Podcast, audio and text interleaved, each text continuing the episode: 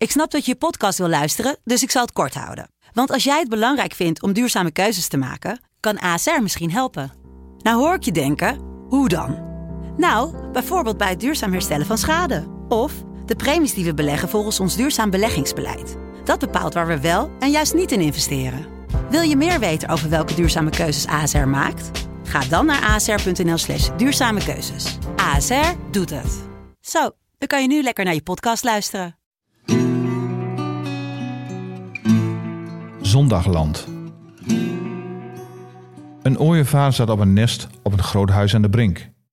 Het dier vloog af en toe weg over de terrassen waar mensen in de zon zaten, nippend aan bier of wijn. Soms klonk een luid geklepper en dan keek het volk omhoog. Zondag in Drenthe. Het Grand Café in de boerderij waar ik moest zijn stond volgens de organisatie Steve Noorse Siepelkaken. Er waren gedichten, muziek en verhalen en we zaten om twaalf uur aan de warme hap. Want Drenten houden van goed eten en ook in het etablissement keek ik omhoog en zag tapijt op het plafond.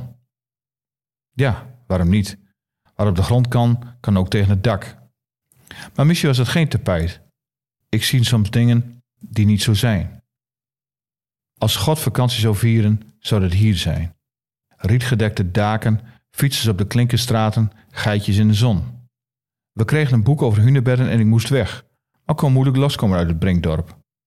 Ik had ook op een terras willen zitten, met een kopstoot voor me en dan had ik stop de tijd gezegd, omdat er dan niks meer te wensen zou zijn.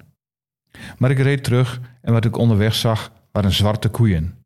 Die had ik nog nooit gezien. Ik ben Groninger en ik ben echt blij dat ik in Groningen woon, maar in Drenthe kun ik goed wezen. Zondagland.